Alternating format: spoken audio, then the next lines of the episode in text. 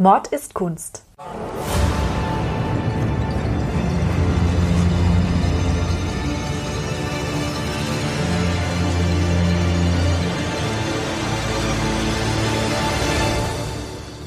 Blutige Morde und grausame Verbrechen. Für immer auf Leinwand gebannt. Kunst ist nicht immer etwas für schwache Nerven. Oft zeigt sie uns die tiefsten Abgründe des menschlichen Wesens. Und genau darüber reden wir in unserem Podcast.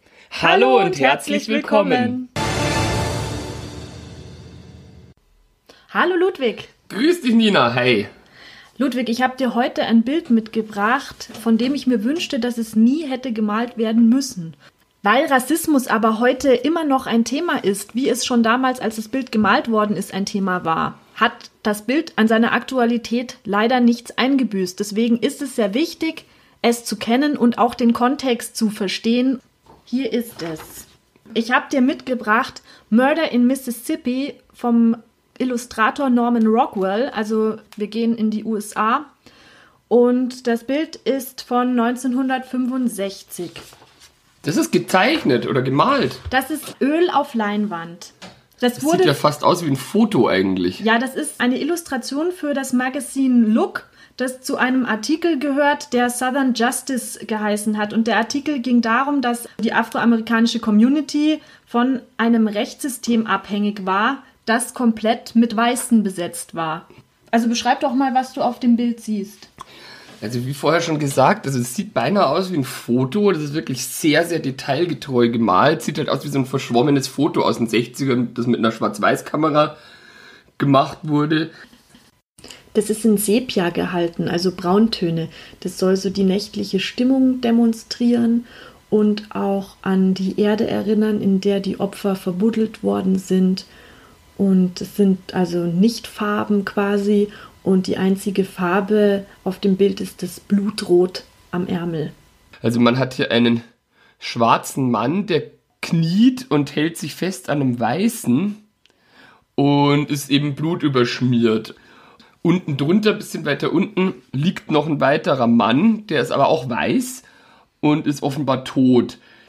Jetzt hast du ja gesagt, das Bild heißt Murder in Mississippi. Genau. Ne? Und ich nehme an, dass es sich hier um den Fall handelt, der auch in dem Film Mississippi Burning von 1988 thematisiert wird, beziehungsweise der, der Handlung da zugrunde liegt.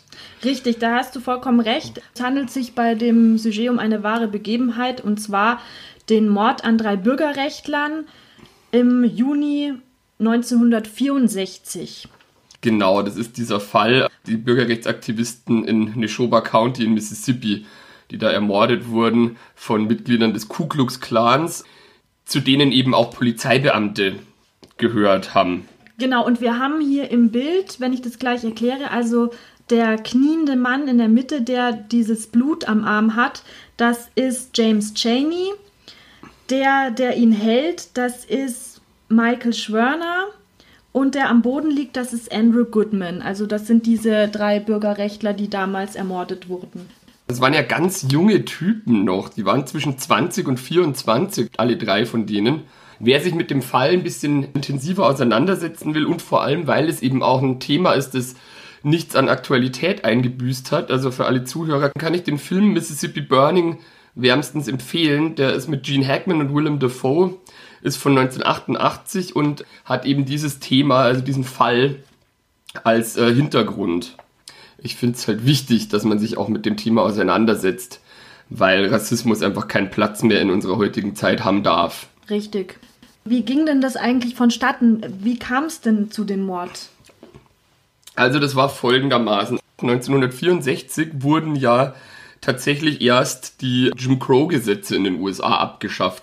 Jim Crow ist ein Sammelbegriff für so ein damals und eben leider auch heute noch äh, verbreiteten Klischee von einem faulen Schwarzen und wie, wie sie eben damals in den sogenannten Minstrel-Shows von weißen Darstellern mit Blackface dargestellt wurden. Das ist dann dieses, wo die Darsteller weiß waren, aber braun Blackface, angemalt genau. Äh, die waren. waren halt braun angemalt als Schwarze sozusagen und haben sich darüber lustig gemacht. Mhm. Und da diese Figur hatte eben den, den Namen Jim Crow, der dann eben so sinnbildlich quasi für, auch für die Gesetze stand. Jetzt war es ja so, dass in der zweiten Hälfte des 19. Jahrhunderts, nach dem amerikanischen Bürgerkrieg und der Abschaffung der Sklaverei, immer mehr Bundesstaaten Gesetze verabschiedet haben, in denen die Rassentrennung im täglichen Leben rechtlich untermauert wurde. Also es gab dann zwar keine Sklaverei mehr, aber eben trotzdem noch massive Diskriminierung. Zum Beispiel getrennte Eisenbahnabteile, Toiletten oder dass der Schwarzen eben der Zugang zu Restaurants verwehrt wurde.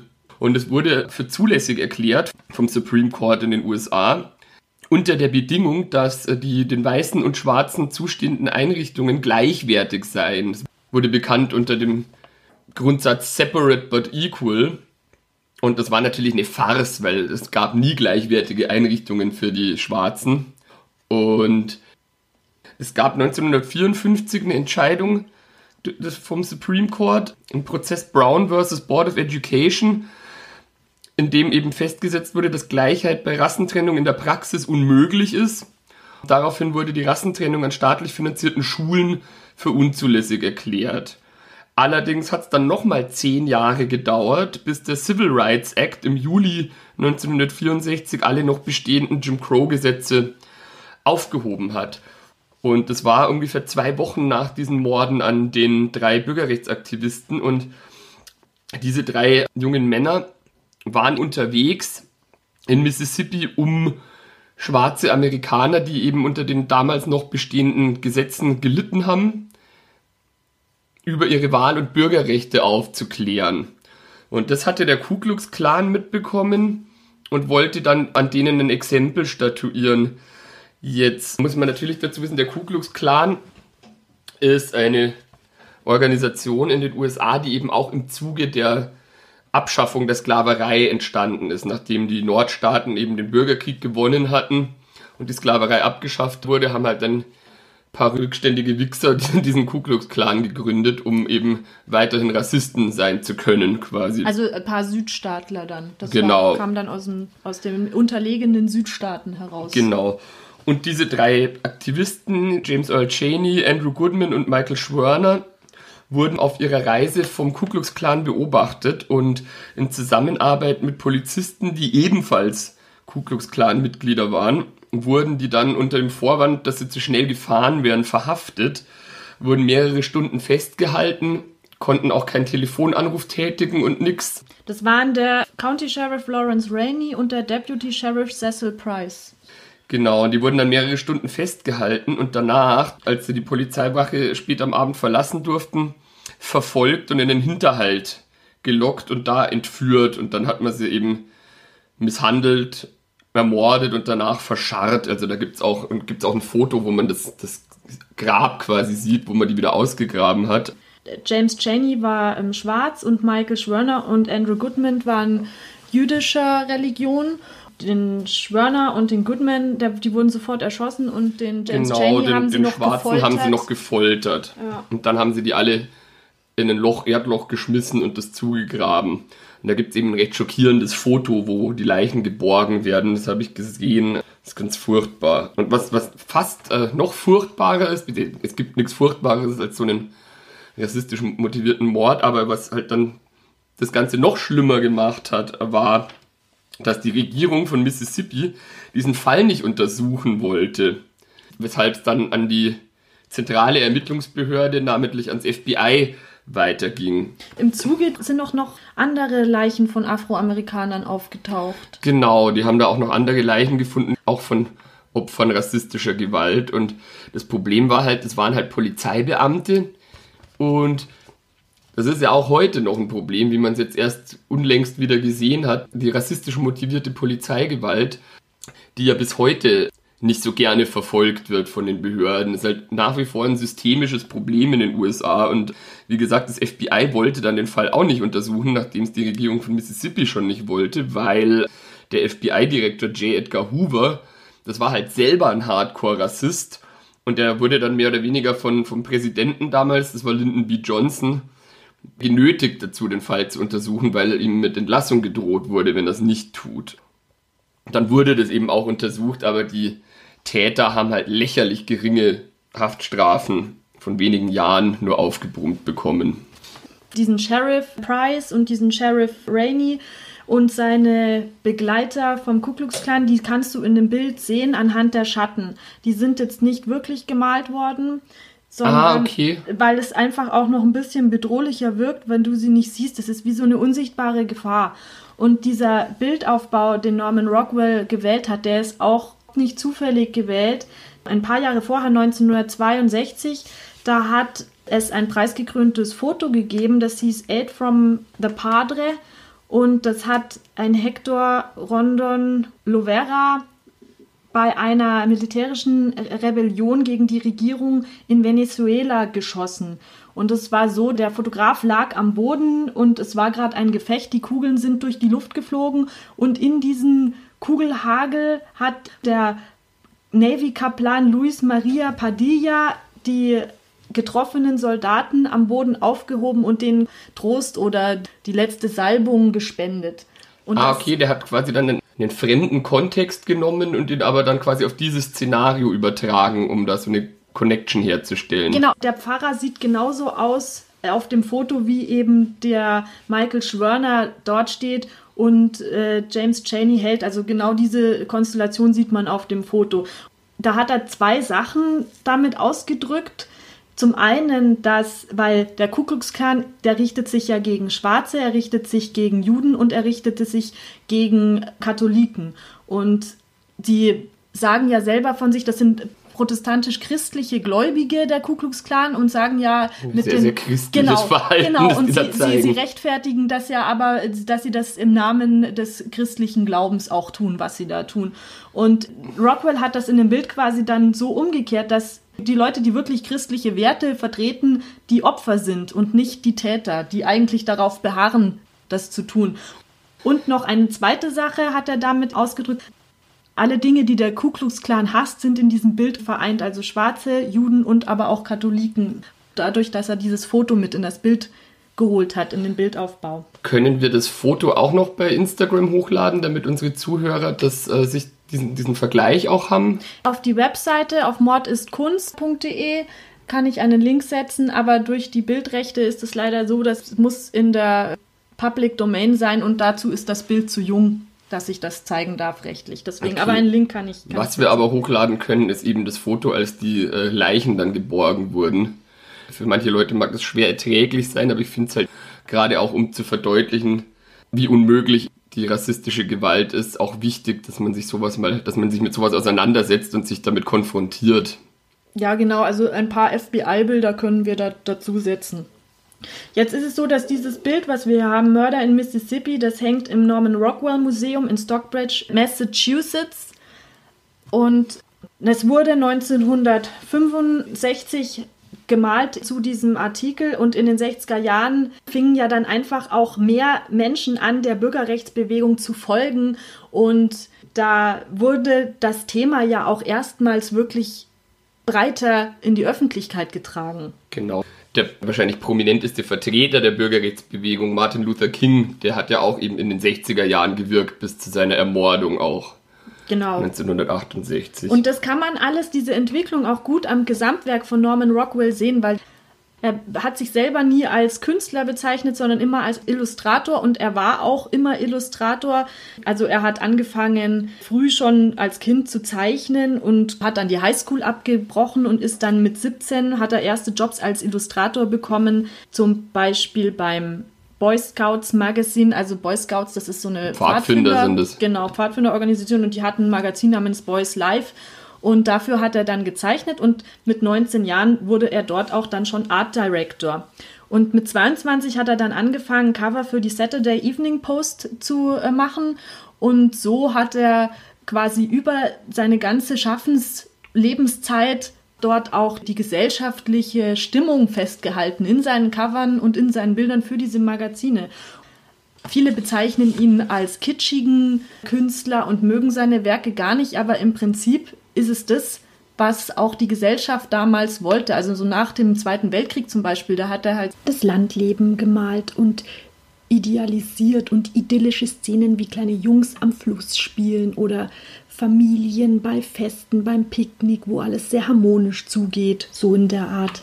Und das ist alles schon sehr kitschig teilweise, aber das war auch das, was die Gesellschaft damals wollte. Also es ist auch so, dass man ihn in der Kunstwelt auch gar nicht wirklich als Künstler gesehen hat lange Zeit. Das fing eigentlich erst an, als Steven Spielberg und George Lucas begeisterte Sammler von ihm geworden sind und das dann bekannt wurde und da fing er dann an, auch als Künstler bekannt zu werden.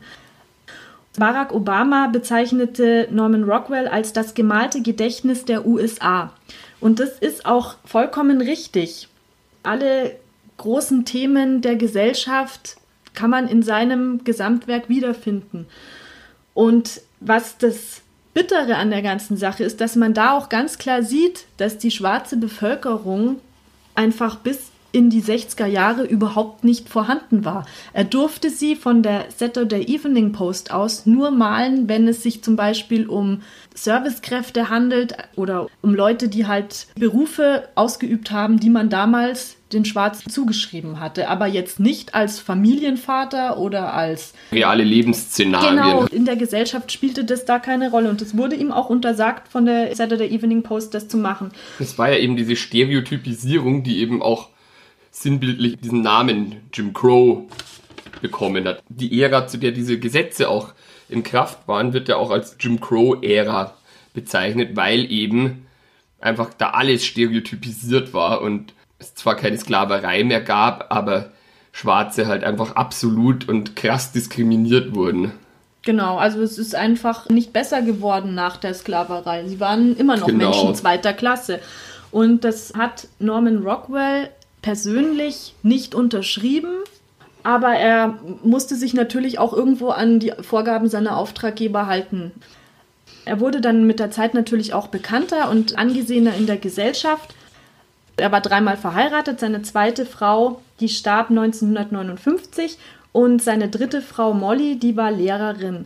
Und nachdem er sie kennengelernt hat, hat sich in ihm auch etwas gewandelt. Er wollte einfach politischer zeichnen und sozialkritischere Bilder auch zeichnen. Und er hat dann auch 1963 die Saturday Evening Post verlassen und dann für das Look Magazine primär gezeichnet, für das er auch das Bild Murder in Mississippi gezeichnet hat. Ich könnte mir halt vorstellen, dass gerade wenn man so ein politisches Gewissen hat, wie es dieser Maler scheinbar hatte, wenn man dann die ganze Zeit halt eben das nicht ausleben darf, das, das, das brodelt ja dann in einem bis, und irgendwann hält man das auch nicht mehr aus. Also ich kann das gut nachvollziehen, dass der da seinen Job gekündigt hat und irgendwas mit mehr sozialer Relevanz machen wollte. Ich habe ja auch meinen Marketingjob gekündigt unlängst, um dann eben Erzieher zu werden, weil ich da einfach einen tieferen gesellschaftlichen Sinn und Zweck darin sehe. Ja, und das war ihm auch einfach wichtig. Das hat man in seinem Spätwerk auch gemerkt, dass das tatsächlich mitunter eine Rolle gespielt hat für diese berufliche Veränderung.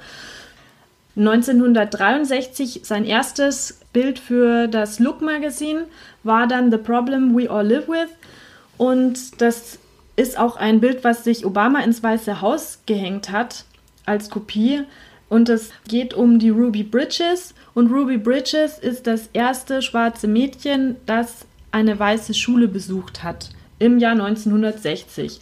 Und das ist Boah, eine. Das arme Mädchen, das wird wahrscheinlich auch nicht leicht gewesen sein. Nee, es ist eine furchtbare Geschichte und der wird einem wirklich, wenn man dieses Bild sieht, ähm, allein schon äh, kriegt man ein Kloß im Hals, weil es ist ein kleines schwarzes Mädchen, ein sechsjähriges in einem weißen Kleid und vor ihr gehen zwei Männer, hinter ihr gehen zwei Männer und die sind abgeschnitten. Also man sieht die Gesichter nicht, sondern nur, dass es eben große Männer sind, die sie da zur Schule begleiten und das sind US-Marshals, die sie zur Schule begleiten als ihr Schutz. Und hinter ihr an der Wand steht hingeschmiert Nigger, das Wort. Und ähm, eine, man sieht so eine Tomate, die jemand wohl an die Wand gerade geklatscht hat. Und sie wurde auch wirklich in echt, als sie dort den ersten Schultag angetreten hat, von einem Mob begleitet, der ihr Sachen nachgeworfen hat, diesem sechsjährigen Kind Beleidigungen an den Kopf geschmissen hat. Also das muss ganz furchtbar gewesen sein. Und dann hat sie diese Schule betreten und die weißen Eltern haben ihre weißen Kinder dann aus den Klassenzimmern geholt. Und so war dieses arme Mädchen mit sechs Jahren ein Jahr lang alleine in einem Klassenzimmer und wurde von einer Lehrerin unterrichtet, die aus Boston gekommen ist, weil das war damals in New Orleans und die örtlichen Lehrer wollten auch kein schwarzes Kind unterrichten. Und so hat sich dieses Kind da ein Jahr lang durch diese Schule gequält. Das ist halt unfassbar, unfassbar. was Leute für Grattler sind. Das ist so schlimm und diese Ruby Bridges ist eine ganz tolle Frau geworden und ist dann auch später, als sie erwachsen geworden ist, an Schulen gegangen und hat dort Aufklärung geleistet und hat mit den Kindern darüber geredet, wie ihr erster Schultag war und wie das eben damals für sie war und dass sie einfach furchtbar traurig war, dass sie keine Spielkameraden hatte und sie wollte eigentlich immer nur mit anderen Kindern spielen und, und das ging nicht und das war für sie ganz schlimm. Also das ist... Ja, klar, sozial isoliert ja. sein ist halt einfach auch eine furchtbare Belastung. Ich meine, das, man kann es nicht im Ansatz nachvollziehen, aber gerade jetzt mit der Corona-Zeit hat man da schon so ein bisschen den Eindruck bekommen. Ich meine, wenn man halt nicht mehr raus darf und sich mit anderen Leuten treffen, das ist ja schon für viele Leute sauschlimm. Und jetzt muss man sich mal vorstellen, das ist ja quasi die Situation nur multipliziert mal 100.000 ungefähr. Ja, und dieses Bild, das ist wirklich ein ganz wichtiges, auch von Norman Rockwell. Und eben das erste politische, sozialkritische Statement in diese Richtung gewesen, was er gesetzt hat. Und danach, 1964, hat er eben dann Murder in Mississippi gemalt. Und das Look-Magazin hat äh, nicht das fertige Bild, was wir hier vor uns sehen, abgedruckt, sondern Norman Rockwell hat immer ganz viele Skizzen angefertigt vorher, Farbskizzen und Positionsskizzen. Und er hat auch seine Bilder immer, also wie so ein Theater, Regisseur hat da Models kommen lassen, die hat er dann positioniert und das hat er dann fotografiert und er hat da richtig eine Szene gestaltet und er hat auch nichts dem Zufall überlassen. Also jedes Detail in seinen Bildern hat irgendwie eine Aufgabe, die zu dieser Geschichte beitragen sollen. Also das, was wir sehen, ist das fertige Bild und das Look Magazine hat sich eine Skizze ausgesucht, weil die noch eindrücklicher war.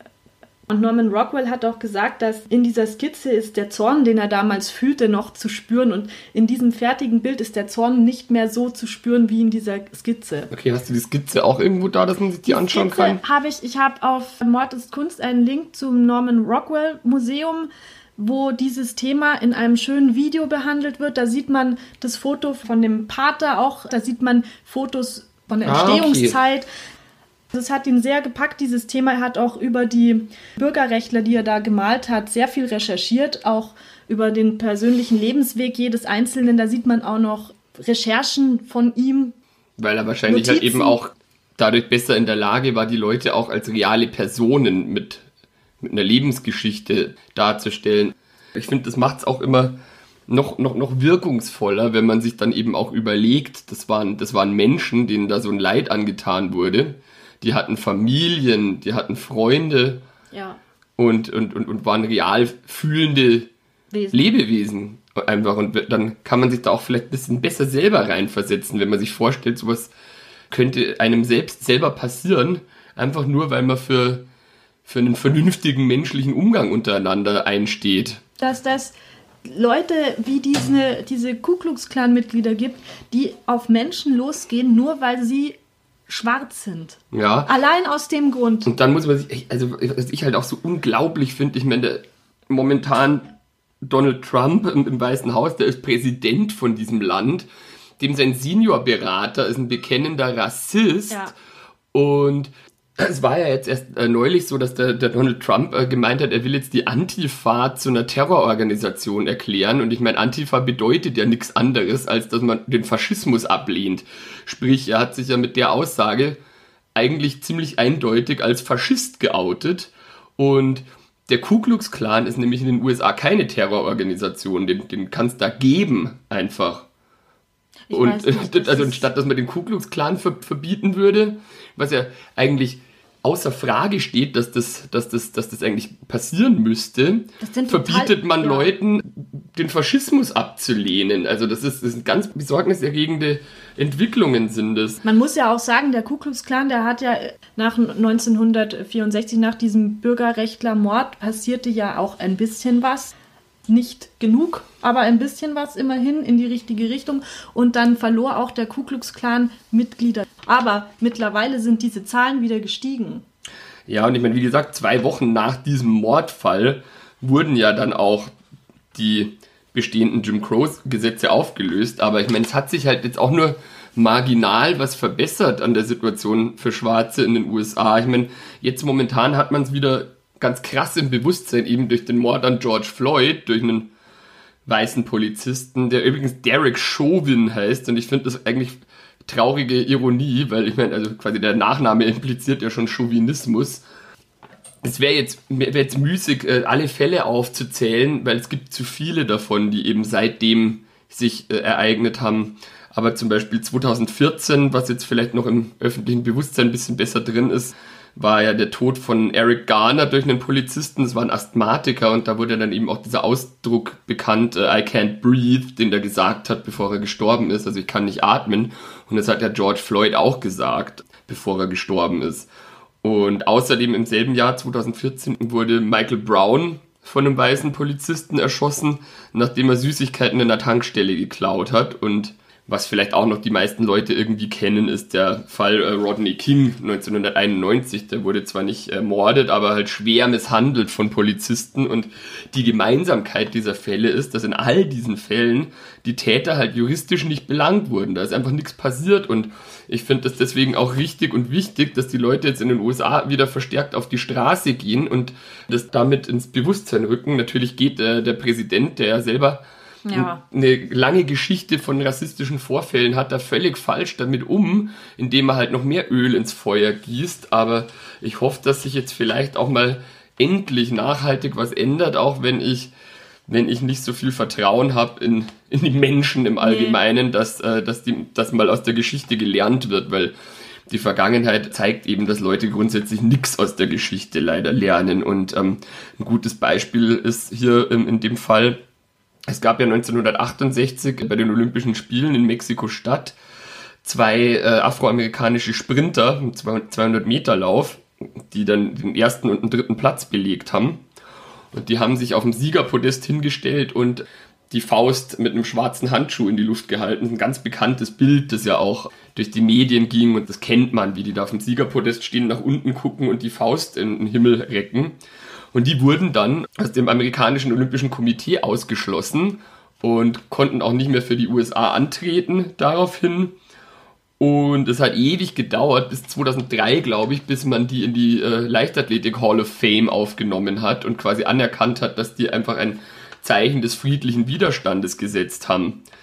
Trotzdem gab es ja dann auch den Fall von Colin Kaepernick, der ein Quarterback in der NFL, also American Football Spieler ist, der 2016, nachdem eben auch sich wieder Fälle von Polizeigewalt, die nicht geahndet wurde, gehäuft hatten, entschieden hat, dass er bei der US-Hymne, die vor jedem Footballspiel halt traditionell immer aufgeführt wird und die die Leute da dort auch sehr, sehr ernst nehmen, was ich auch ein bisschen albern finde, aber der hat halt einfach sich geweigert, aufzustehen zur Hymne. Zunächst ist er mal sitzen geblieben und dann, um ein Statement zu zu setzen, dass er die Hymne nicht respektlos behandeln will, sondern einfach nur ein Zeichen setzen will, hat er sich dann hingekniet. Und diese Bilder sind ja auch um die Welt gegangen von dem Footballspieler, der zwischen lauter stehenden Leuten kniet. Das haben dann auch in ganz vielen anderen Sportarten Sportler nachgemacht. Und das war 2016, das muss man sich ja. mal vorstellen. Dann wurde sein Vertrag nicht verlängert bei den San Francisco 49ers und der hat bis heute keine neue Mannschaft gefunden, obwohl der halt wirklich auch, bin ja selber auch Football-Fan, ähm, einer der besten auf seiner Position ist. Also normalerweise müsste man dem sofort einen neuen Vertrag geben. Und dass der keinen neuen Verein findet, ist völlig absurd. Wie gesagt, er hat immer eine friedliche Form von Protest gepflegt und hat auch selber sich erklärt, als er befragt wurde dazu, hat er gesagt, ich werde nicht aufstehen und stolz für eine Fahne demonstrieren, die für ein Land steht, das Schwarze und andere Farbige unterdrückt. Und das ist nun mal eine Tatsache.